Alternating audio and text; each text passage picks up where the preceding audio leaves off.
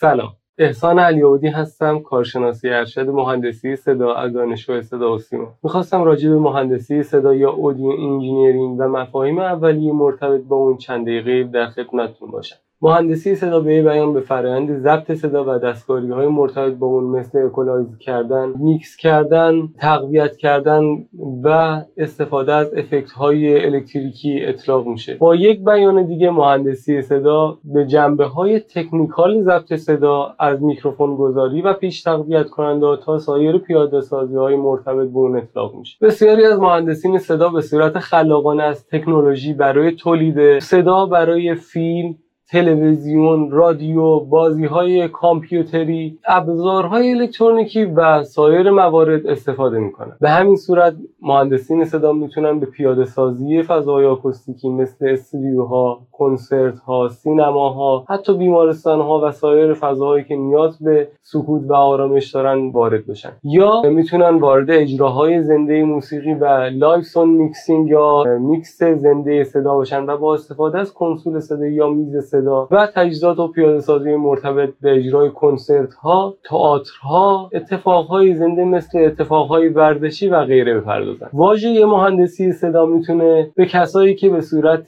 عمیق وارد دانش حوزه مهندسی صدا میشن و دارای مدرک کارشناسی یا کارشناسی ارشد هستند و در زمینه تحقیقات و توسعه یا آرندی شرکت ها کار می‌کنن و تلاش دارن تا تکنولوژی های صوتی جدیدی رو ایجاد کنند و با مهندسی مهندسین آکوستیک یا آکوستیک ها پیوند بخورن هم اطلاق بشه. اگه بخوایم جنبندی بکنیم می‌تونیم مهندسین صدا رو به کسایی که به صورت عملی و خلاقانه با موسیقی و گفتار یا اسپیچ سر کار دارن اطلاق کنیم یا به کسانی که تو واحد آرندی شرکت ها کار می‌کنن و به توسعه طراحی و پیاده سازی و ساخت تکنولوژی های جدید صوتی احاطه دارن اطلاق کنیم که این هم به جز بینش عمیق آکادمیک و دانشگاهی و تجربه بالا امکان پذیر نیست. از همراهیتون ممنونم.